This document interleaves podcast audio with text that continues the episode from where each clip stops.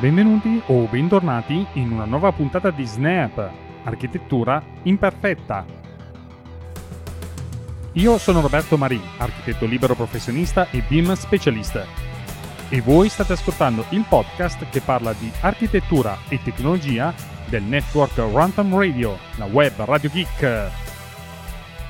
Bentornati carissimi amici miei, siamo alla puntata 232, numero palindromo di questo podcast che vi racconta la coevoluzione della tecnologia e della professione dell'architetto. Come avete sentito all'inizio della puntata, dico sempre che questo podcast fa parte del network Runtime Radio e proprio grazie al canale dedicato a Runtime Radio che potete trovare su Telegram e nelle note dell'episodio, ho ricevuto i complimenti di Lorenzo Z, che saluto e ringrazio e dice, aperte virgolette, complimenti, podcast ricchissimo, il più grande valore è che si sentono entusiasmo e passione. Chiuse virgolette. Grazie Lorenzo per tuoi complimenti, sono davvero felice che ti sia piaciuto questo podcast e spero che ti sia unito assieme a tutti gli altri della crew, chiamiamola così, degli ascoltatori di Snap che diventa ogni giorno sempre più larga. Diventa sempre più larga perché sono sempre di più i tecnici interessati alla tecnologia che gli può facilitare la vita e sappiamo benissimo che uno degli argomenti scottanti, ma più che altro perché se ne parla moltissimo in questo periodo, è di questa intelligenza artificiale. E da qualche puntata che ne parla spero di non annoiarvi, ma come sapete tutto ciò che migliora la nostra vita professionale in termini di tempo, secondo me è degno di nota. Questa volta vi parlo di Procore che introduce un nuovo copilot basato sull'intelligenza artificiale per rivoluzionare addirittura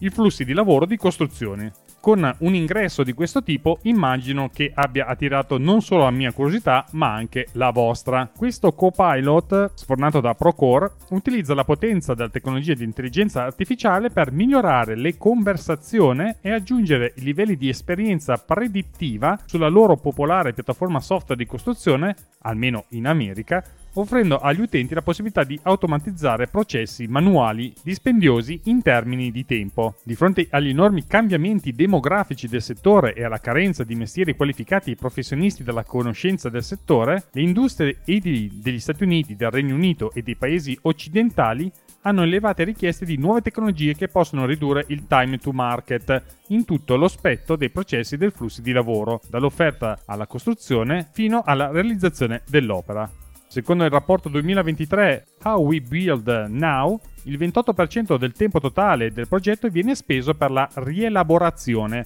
mentre il 18% del tempo del progetto viene speso alla ricerca di dati, influenzando in modo significativo le prestazioni del progetto. Procore Copilot lavora in background per contrassegnare informazioni importanti e aiutare gli utenti a operare in modo più proattivo e produttivo. Il sistema di intelligenza artificiale sfrutta i dati già nella piattaforma Procore e con Copilot la nuova tecnologia agisce come un'estensione del team di progetto di costruzione. Quindi l'idea è che questo software aiuti gli utenti a far emergere informazioni critiche in modo sicuro sul web o sul dispositivo mobile e aiuterà a trovare rapidamente le informazioni. Procore collabora con Microsoft per estendere la potenza di Copilot abilitando su piattaforma Azure OpenAI Service che hanno attualmente i prodotti Microsoft. La cosa è molto interessante ed è in fase di sviluppo e le funzionalità saranno implementate in beta nel corso del prossimo anno, quindi parliamo di qualcosa che vedremo nel 2024. E la prima domanda che mi sono fatto io è cos'è che potrebbe andare storto in tutta questa vicenda? Per adesso non so dirvi di preciso che cosa, immaginatevelo voi, ma staremo a vedere le notizie che arriveranno da questa implementazione così invasiva dell'intelligenza artificiale nel processo di progettazione. E visto che parliamo di dati, torniamo da questa parte qua dell'oceano in Europa per andare a dare un'occhiata al BIM e alla sicurezza dei dati. Tant'è che, non so se lo sapete, ma in Italia è stata recepita la norma UNI-N ISO 19650 5 2020. Si tratta di una norma internazionale recepita in Europa e poi anche in Italia ed era già stata pubblicata nel 2020 e nel dicembre del 2022 è stata pubblicata in italiano ed è quindi entrata a far parte del nostro ordinamento.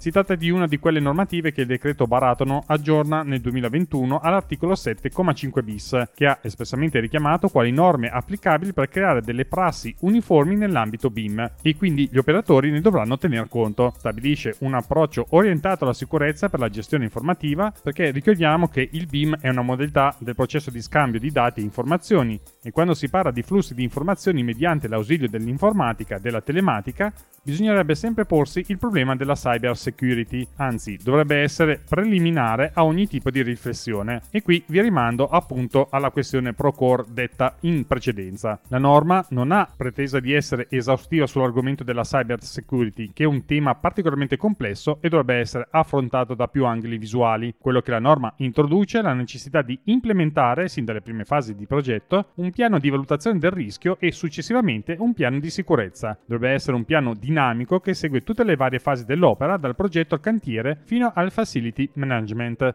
La norma affronta i passaggi necessari per creare e coltivare una mentalità e una cultura della sicurezza, appropriata e proporzionate tra le varie organizzazioni con accesso a informazioni sensibili, inclusa la necessità di monitorare e verificarne la conformità. Per delineare una strategia sulla sicurezza bisognerebbe valutare preliminarmente, per esempio, di che natura siano le informazioni in possesso o che saranno generate, quali di queste siano sensibili, in che modo siano regolate dalla legge sulla privacy e tenere conto dei presidi posti su quella normativa, secondo il principio dell'accountability, che richiede al titolare del trattamento di mettere in atto misure tecniche ed organizzative adeguate per essere compliance alla legge sopracitata e poi ancora individuare i soggetti che hanno accesso alle informazioni, definire i rapporti, perimetrare le responsabilità individuali e a tal fine una misura espressamente prevista da quella norma sono ovviamente i contratti, i quali rappresentano il primo strumento di prevenzione dei rischi in generale, in quanto è un programma negoziale ben strutturato che individua ruoli e responsabilità e cerca di prevenire un contenzioso e, nel caso si verifichi comunque, a disciplinarlo. Inoltre, dal punto di vista tecnico, un altro aspetto importante riguardano le quattro appendici. La A, informazioni sul contesto di sicurezza, la B, informazioni sulle tipologie di personale di contratti della sicurezza fisica, tecnica e di gestione della sicurezza delle informazioni, la C, la valutazione relativa alla fornitura di informazioni a terze parti, la D, gli accordi di condivisione delle informazioni. Quindi la norma è destinata a qualsiasi organizzazione coinvolta nell'uso della gestione delle informazioni della tecnologia durante la creazione, la progettazione, la costruzione, la produzione, il funzionamento, la gestione e la modifica ed il miglioramento di cespiti immobiliari o prodotti, nonché fornitura di servizi all'interno dell'ambiente costruito. Sarà anche di interesse e rilevanza per quelle organizzazioni che desiderano proteggere le loro informazioni commerciali, quelle personali e la proprietà intellettuale. Siamo quindi in un ambito distante dal diritto tradizionale e la disciplina oggi incontra nuove e diverse competenze giuridiche che si intersecano con la stessa tutela della proprietà intellettuale e con conoscenze trasversali quali il risk management o il diritto dell'informatica direi che a questo punto incominciamo a mettere i puntini sulle i per quanto riguarda la gestione dei dati anche in ambito BIM ed era anche l'ora francamente, nel senso che intuitivamente ci possiamo anche arrivare visto il GDPR, ma ovviamente ci vuole una norma verticale che riguardi la gestione dei dati anche nell'ambito delle costruzioni. E visto che parliamo del decreto BIM del 2021, iniziamo ad affrontare anche quello che viene definito atto organizzativo BIM, che è un documento fondamentale senza il quale non è possibile utilizzare metodologie e strumenti BIM nella pubblica amministrazione. L'atto organizzativo, insieme al piano di formazione e quello di acquisizione di strumenti hardware e software, è uno degli adempimenti preliminari per la pubblica amministrazione inserite all'interno del decreto BIM. Si tratta di un regolamento che definisce le linee guida e le regole per adottare il BIM nella pubblica amministrazione relativamente alla gestione dei dati e anche qui andiamo a fare un salto all'indietro all'argomento precedente, alla condivisione delle informazioni, alla collaborazione tra le figure coinvolte. Quindi è uno strumento necessario per assicurarsi che la pubblica amministrazione adotti il BIM in modo efficace e uniforme e per favorire l'innovazione e la trasparenza nei progetti pubblici.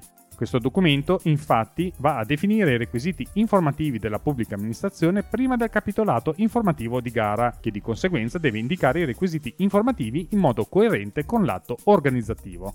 L'atto organizzativo si basa su direttive e regolamenti nazionali, tra cui il decreto BIM e il codice appalti che è stato recentemente aggiornato, in cui viene approfondito con linee guida per l'adozione del BIM nelle infrastrutture e nelle opere pubbliche emanate dall'Autorità Nazionale Anticorruzione, che per gli amici si chiama ANAC.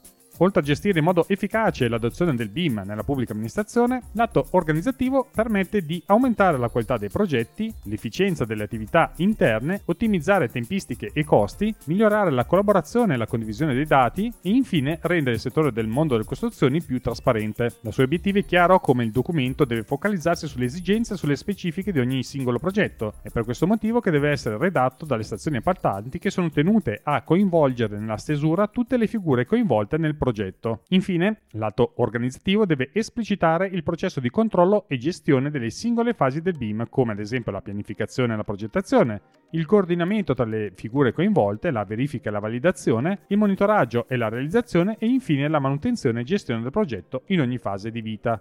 Quindi diciamo che con questi tre argomenti affrontati nella parte iniziale di Snap Architettura Imperfetta avete un quadro abbastanza completo per quanto riguarda la gestione dei dati nella pubblica amministrazione ma anche per quanto riguarda i privati. Insomma incomincia a diventare molto interessante e a naso direi che potrebbero anche nascere delle nuove figure professionali che in modo verticale trattino queste competenze che tendenzialmente non sono proprio nelle corde degli architetti, ma penso che vista la normativa o lo diventeranno o bisognerà affidarsi a delle figure specializzate in questo senso che riescano a mantenere coerenti i dati e la gestione dei dati soprattutto nel Common Data Environment per quanto riguarda appunto la compliance legislativa tecnica che è stata emanata recentemente.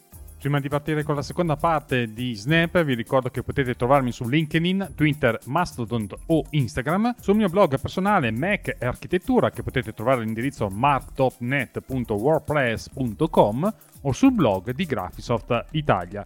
Oltre a questo podcast mi potete ascoltare sempre su Archicad Talks di Graphisoft Italia, dedicato agli appassionati di BIM, della digitalizzazione e della progettazione, oppure in A2 Podcast con l'amico Filippo Strozzi, in cui raccontiamo come sfruttare produttivamente la nostra tecnologia Apple. Infine potete vedere qualche mio video sul canale Architetto Digitale sul canale YouTube, ma se invece vuoi contattarmi, hai bisogno di consulenza oppure vuoi sponsorizzare il podcast, troverai tutti i link nelle note dell'episodio.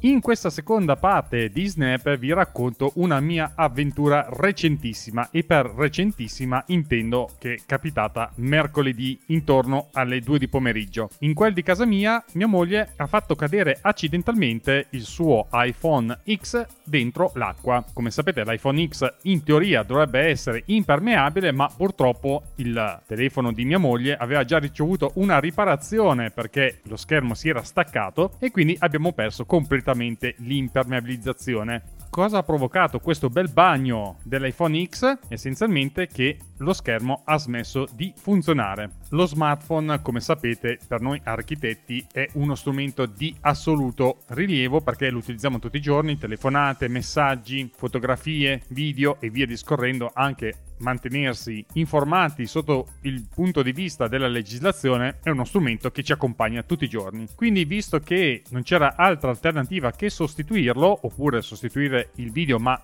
non c'era la certezza che col bagno in acqua che si è fatto e l'assenza di impermeabilizzazione l'iPhone avrebbe ripreso a funzionare correttamente con il video cambiato, siamo andati a cercare un sostituto. Tendenzialmente qui a casa, quando succedono queste cose qui, il mio telefono passa a mia moglie e il nuovo telefono, tra virgolette, viene dato a me e gli altri telefoni vanno a cascata ai figli essenzialmente. C'è proprio un passaggio così a scalare. Visto che eravamo di fretta abbiamo trovato un iPhone 11 usato da un rivenditore non Apple, ma che ricondiziona i telefoni in zona e sono stato anche molto fortunato perché il telefono in questione, l'iPhone 11 versione base, chiaramente perché non ho alcuna intenzione di svenarmi per un telefono e viste anche le condizioni d'urgenza, ma in ogni caso ho trovato una occasione visto che il telefono in questione è coperto da garanzia fino a giugno 2024 e sono molto molto contento. Garanzia di Apple e quindi sono ben soddisfatto di questo acquisto. Il problema però è saltato dopo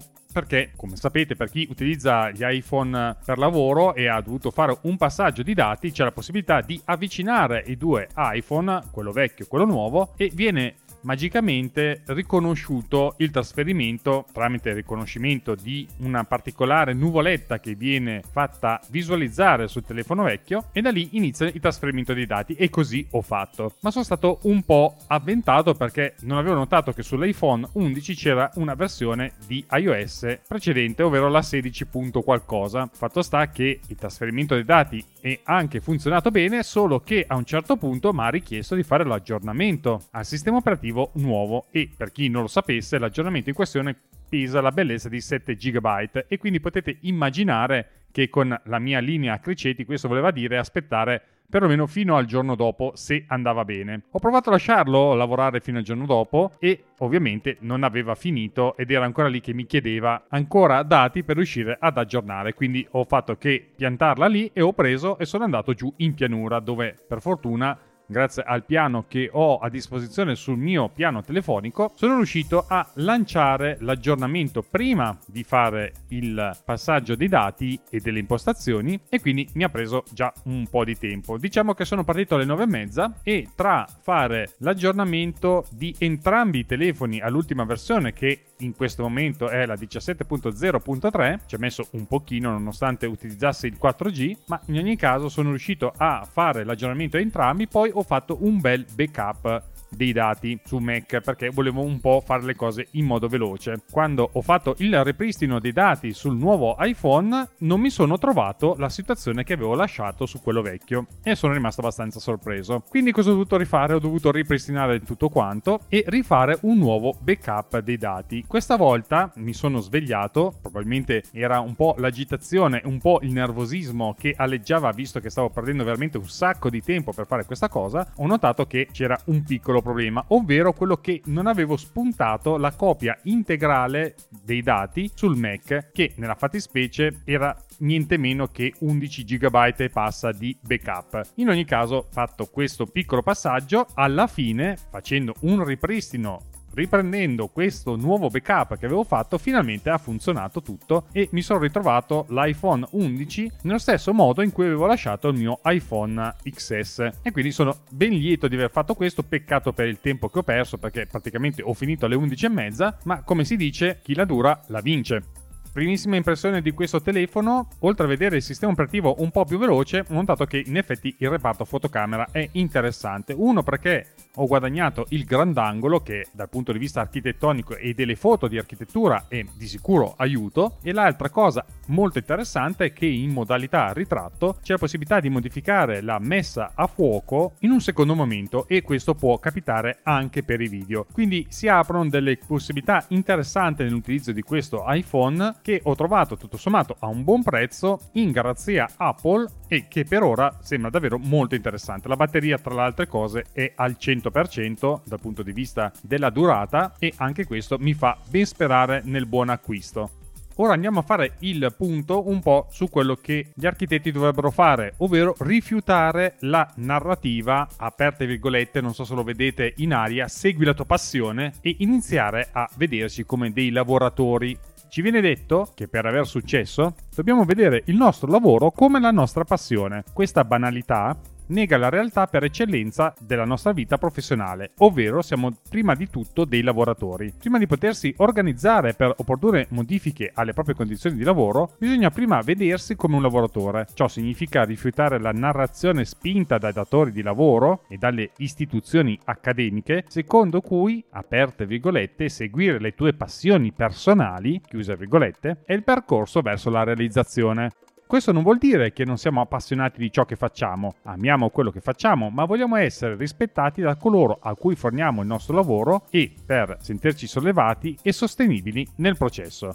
I leader aziendali segnalano con le proprie abitudini di lavoro che il minimo indispensabile è lavorare regolarmente per lunghe ore e bisogna farlo anche perché sei appassionato. In una recente intervista con Andy Cohen, il co-CEO di Gensler, il più grande studio di architettura del mondo, questa nozione di seguire le proprie passioni è apparsa in primo piano. E mentre si chiedeva che la professione di architettura fosse meno top-down e adottasse uno stile di leadership più piatto e collaborativo, alla fine ha rilevato che in fin dei conti si lavora per una giornata di 12 ore. Avete sentito bene.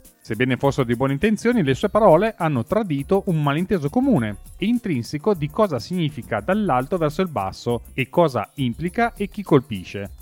Come lavoratori, la nostra concezione di abitudini di lavoro accettabile è generata dai nostri superiori, mentre nella maggior parte dei casi i leader aziendali non intendono necessariamente che i lavoratori lavorino per lunghe ore, ai lavoratori viene mostrato che ciò che viene espresso potrebbe non essere la vera aspettativa. Guardiamo i leader dell'azienda lavorare per lunghe ore a inseguire nuovi clienti, rivedere i disegni e inviare comunicazioni a tarda notte. Spesso quelle comunicazioni chiedono revisioni dell'ultimo minuto con l'implicazione esplicite o meno, che devono essere riviste per prima cosa al mattino prima della riunione del grande cliente. Nonostante i loro decreti di scollegare o non lavorare troppo o assicurarsi di non bruciarci, ci sono sempre delle eccezioni, un'ultima modifica, un'ultima personal rendering, un ultimo diagramma, un'ultima piccola modifica di massa che gocciola fino a ogni pagina della presentazione e immagino che chi lavora in questi tipi di studi non siano cose nuove. Allora la domanda è quando e come si possono raccogliere queste revisioni, se non al di fuori dei limiti di una tipica giornata lavorativa? Ad aggravare il problema, i nostri leader aziendali e spesso anche i project manager non monitorano le ore di lavoro. Il lavoro viene fatto senza fare domande. In effetti i leader aziendali spesso richiedono che i lavoratori non registrino ore di straordinario eccessivi in un progetto per mantenere le metriche in linea o perché sono al di là del contratto del cliente. Peggio ancora, i project manager temono le ripercussioni, facendo dei sotto-report per le ore ed apparire quindi redditizie. Una cultura del lungo lavoro straordinario, che in molte aziende non è retribuito, non può essere cambiata nel sistema attuale. Finché le metriche del progetto continueranno a essere monitorate in modo impreciso e le conversioni di pianificazione del progetto coinvolgono solo i dipendenti senior, ci si aspetta che i lavoratori responsabili della produzione siano giocatori di squadra, lavorando fino a quando non saranno affrontati tutti i commenti. Come possiamo non lavorare ore lunghe ed estenuanti quando il no non è una risposta accettabile? E soprattutto quando temi di essere etichettato come un non giocatore di squadra verranno eliminati? Niente di tutto questo è dannoso ma ha effetti enormi. Abbandonare veramente un approccio top-down sarebbe vantaggioso per l'industria e per i lavoratori. Le condizioni di lavoro in tutto il settore sono nel complesso schiaccianti. In media si lavora durante una settimana lavorativa standard e in molti casi il 50-100% in più nelle settimane in scadenza. I clienti non pagano in tempo e rifiutano abitualmente le proposte di commissioni e i leader aziendali non respingono per paura di perdere il lavoro. Quindi i project manager sono tesi, cercano di rendere tutti felici a spese dei lavoratori che eseguono i progetti. Questi problemi nascono dal fatto in cui il nostro valore come professione è stato sottocompensato a causa della nostra mancanza di leva finanziaria. All'interno dell'industria delle costruzioni, come lavoratori all'interno delle nostre aziende e come professione agli occhi del pubblico. Gli sviluppatori hanno tutta o la maggior parte della leva finanziaria mentre controllano il denaro. I mestieri dell'edilizia hanno una forza lavoro forte e organizzata con potere. I politici stabiliscono le regole. Noi, come progettisti dell'ambiente costruito, abbiamo poca o nessuna influenza. È ora di iniziare a esaminare perché e come possiamo cambiarlo. Non è una mancanza di valore, ne abbiamo in abbondanza, ma non abbiamo il potere di esercitarlo. Il lavoro può e deve essere compensato abbastanza in una settimana lavorativa di 40 ore per sostenere la nostra vita e le nostre famiglie. Gli straordinari non dovrebbero essere richiesti o previsti se non possono essere equamente compensati. Allora se questo potrebbe mandare le nostre aziende di architettura allo scatafascio, allora le nostre pratiche commerciali devono cambiare. Niente più lavoro gratuito per i clienti, abolire il modello di concorrenza non retribuita, segnalare le ore in modo accurato e fatturare di conseguenza, seguire i contratti esattamente come sono scritti e informare immediatamente i clienti quando le richieste non rientrano nel contratto, non fornire 5 rendering quando il contratto dice 2 o 10 opzioni di progettazione quando il contratto dice 3 si tratta di comportamenti aziendali inefficienti. Secondo l'American Institute of Architects, Due proprietari di aziende non possono discutere delle proprie tasse o concordare reciprocamente di non fare un concorso senza violare le leggi federali antitrust. Al contrario, i lavoratori sono esenti dalle leggi antitrust. Per abbandonare le strutture top-down. Perché non consentire il cambiamento dal basso verso l'alto? L'unico modo legalmente protetto per spostare il potere ai lavoratori è attraverso la sindacalizzazione. I leader aziendali che credono che l'industria trarrebbe beneficio dall'eliminazione delle strutture top-down dovrebbe impegnarsi a non interferire negli sforzi di sindacalizzarsi. Dovrebbero promettere di non assumere studi legali sindacali, altrimenti le loro dichiarazioni non sono in buona fede. Come dice eloquentemente l'assistente professore della Rhode Island School of Design Jess Meyer, aperte virgolette, il potere dei lavoratori non è da usare contro la gestione o regolamentare un'industria, è uno strumento per garantire la stabilità. Chiuse virgolette. Il potere dei lavoratori non significa gruppi di lavoro o comitati o sondaggi sanzionati dai datori di lavoro. Bisogna cambiare la cultura del super lavoro, la mentalità della passione sulla compensazione e la creazione di un ambiente di lavoro inclusivo che inizia con l'unione come lavoratori. E la cosa fa abbastanza ridere perché questo è quello che succede in America. Invece noi qua in Italia cosa abbiamo? Provate un po' a pensarci. Abbiamo i vari ordini degli architetti che secondo voi stanno facendo un lavoro di questo tipo? Stanno tutelando le nostre figure di lavoratori? Ma soprattutto cos'è che stanno tutelando di preciso? Le nostre figure di architetti, quindi, in questo momento hanno meno tutele dal punto di vista lavorativo di quello che viene offerto a un comune operaio. Quindi ragionateci un po' su questo perché secondo me bisogna iniziare a partire con una mentalità diversa e qui mi riferisco soprattutto alle giovani leve che si impongano sotto questo punto di vista e ricordo invece a chi degli studi già avviati di iniziare a pensare ai propri studi più come a delle imprese, delle aziende, con la necessità di figure verticali per la gestione di queste aziende e evitare di far lavorare i propri lavoratori per passione e sottopagarli. Direi che per questa puntata è tutto, vi lascio alle vostre riflessioni e a me non rimane che darvi appuntamento alla prossima puntata di Snap Architettura Imperfetta. Vi ringrazio di cuore per aver dedicato il vostro tempo ad ascoltare questo podcast realizzato col supporto tecnico e morale di Alex Racuglia e Matteo Scandolin e che fa parte del network Runtime Radio La Web Radio Geek. Ci sentiamo nella prossima puntata di Snap Architettura Imperfetta, un podcast color grigio ciliegia.